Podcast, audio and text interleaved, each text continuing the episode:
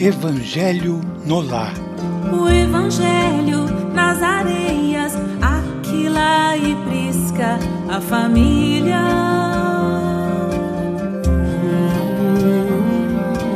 Na pureza de bondade, abrem suas portas ao errante.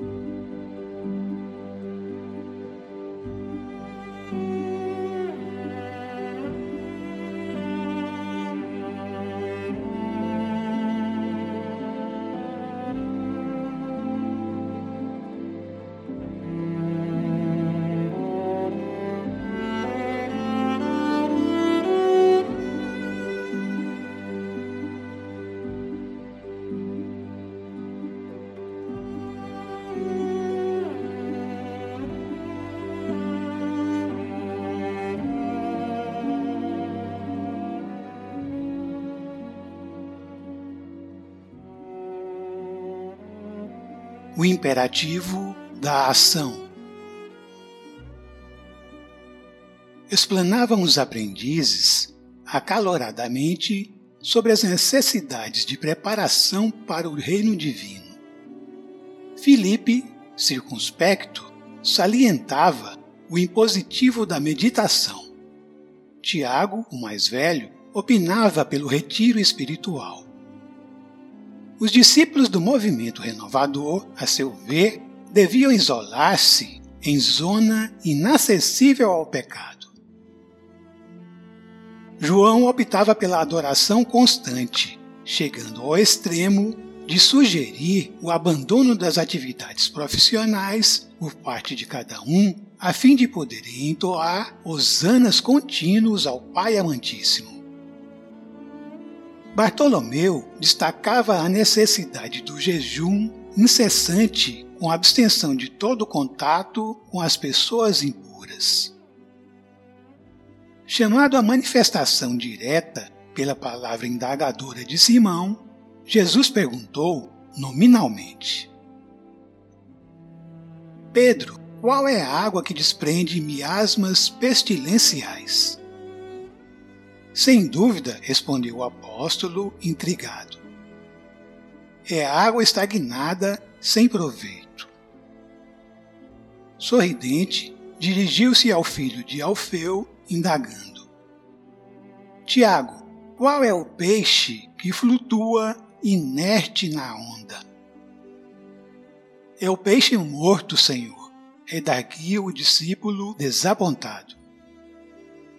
Bartolomeu qual é a terra que se enche de matagais daninhos à plantação útil? O interpelado pensou, pensou e esclareceu.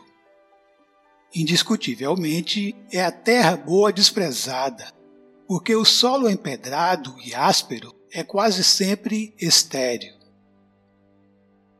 O mestre, evidenciando sincera satisfação, concentrou a atenção em Tadeu e inquiriu: Tadeu, qual é a túnica que se converte em ninho da traça destruidora? É a túnica não usada. Endereçando expressivo gesto a Judas, interrogou: Que acontece ao talento sepultado? Perde-se por inútil, Senhor. Logo após, assinalou com o olhar um dos filhos de Zebedeu e falou mais incisivo.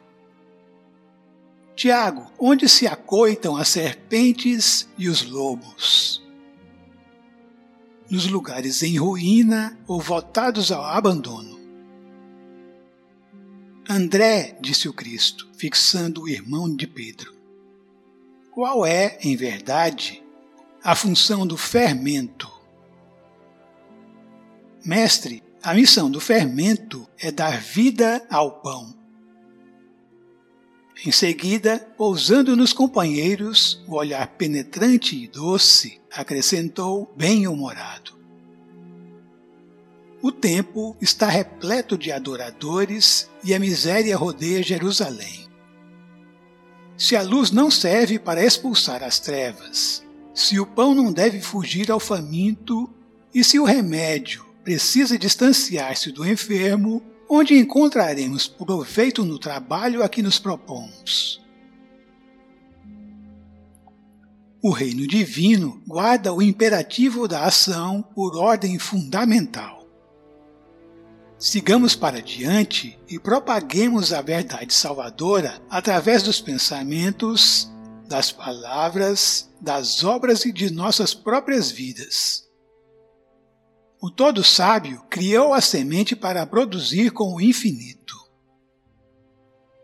Desce do alto a claridade do sol cada dia para extinguir as sombras da terra. Não é outro o ministério da Boa Nova. Amar, servindo, é venerar o Pai acima de todas as coisas. E servir, amando, é amparar o próximo como a nós mesmos.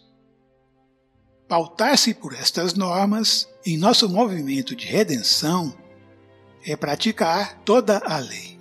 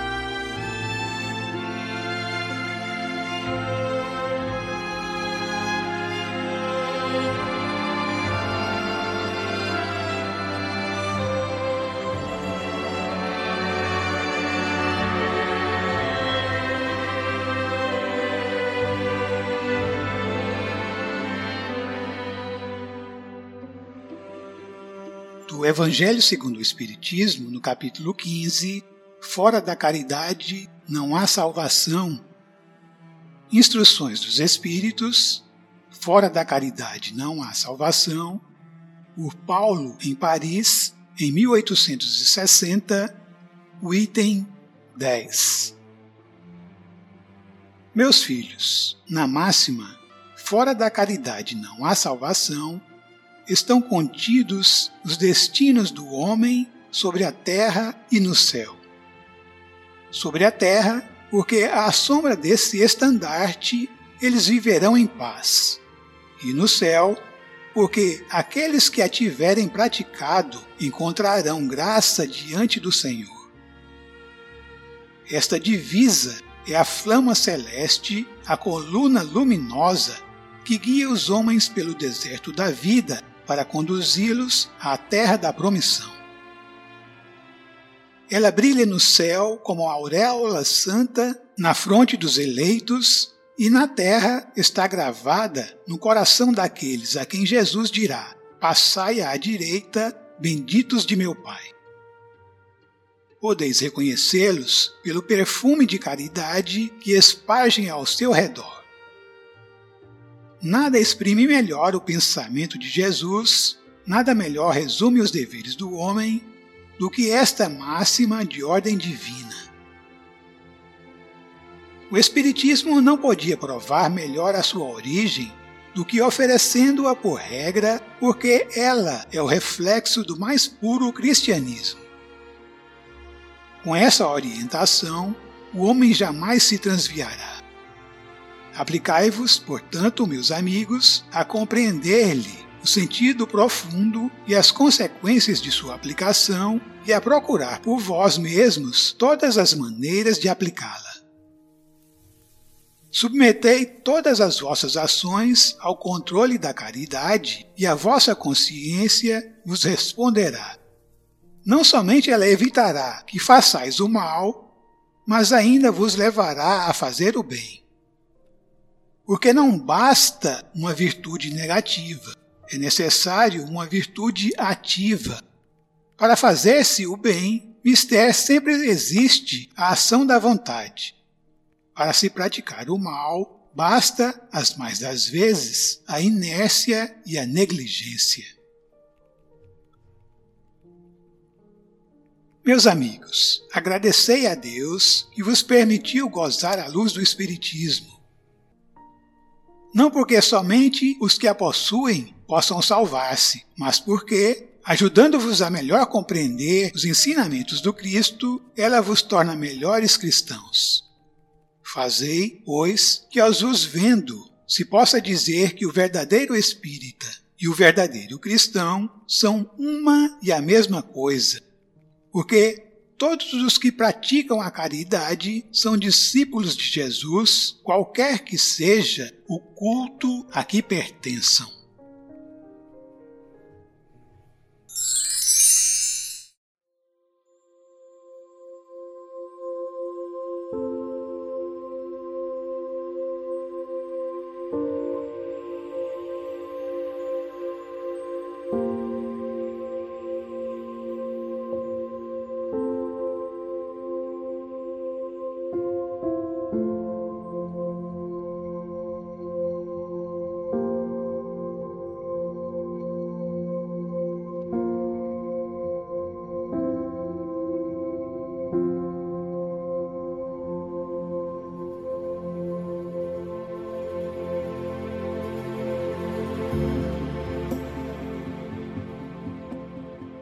Acorda enquanto é tempo e atende à vida. Levanta-te e prossegue de alma erguida à celeste visão. Foge à escura mentira do repouso. Ninguém nasce na terra para o gozo, nem para a quietação. Tudo se move pelos céus profundos. Observa a dinâmica dos mundos do terrestre portal. Constelações e sóis no lar suspenso falam de Deus no espaço excelso e imenso sob a vida imortal. Contenha em torno do teu passo lento. Tudo é luta, batalha e movimento. Serve o mar, serve a flor, tudo é supremo canto da beleza na evolução de toda a natureza inflamada de amor. Acorda e traze o coração robusto para o banquete sublimado e augusto da bondade e da ação. E, desde a carne estranha e transitória, ascenderás feliz de glória em glória ao templo vivo da ressurreição. Carmen Sinira.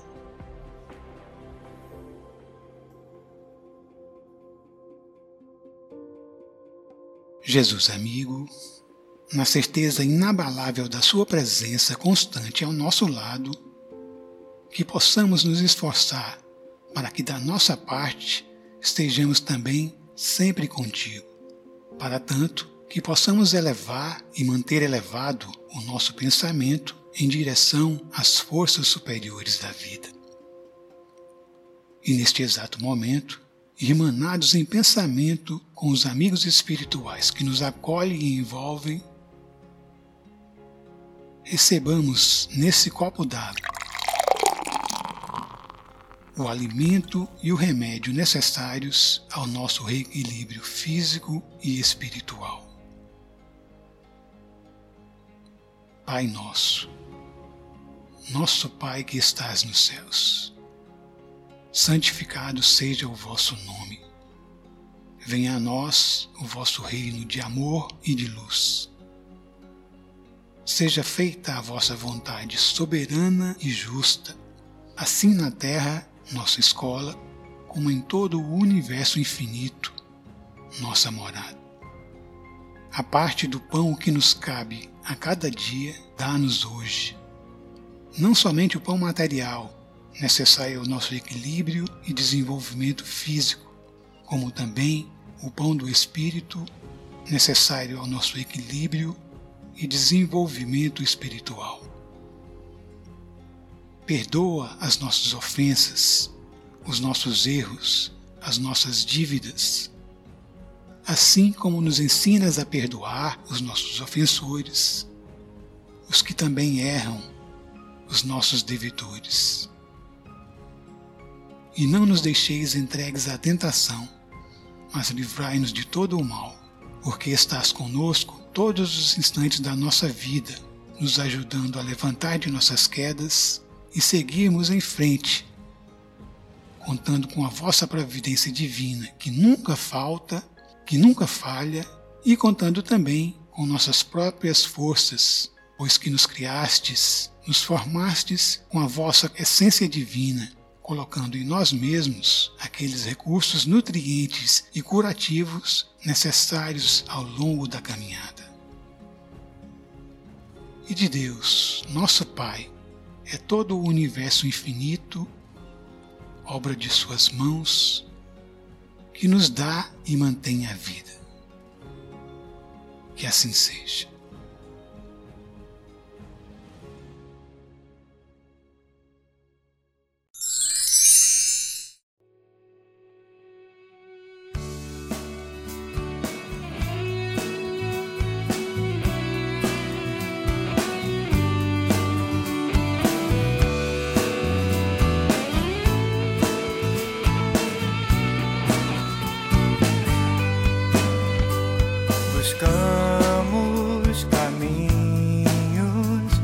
permitam ser melhores entre provas e conquistas.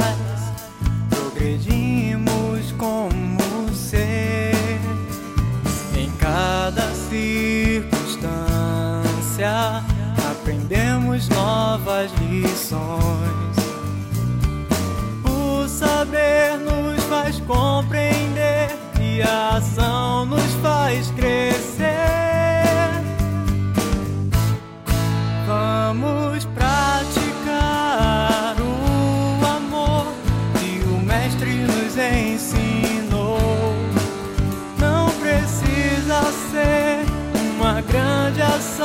mas tem que vir do coração. Vamos praticar o amor que o Mestre nos ensinou. Não precisa ser uma grande ação, mas tem que vir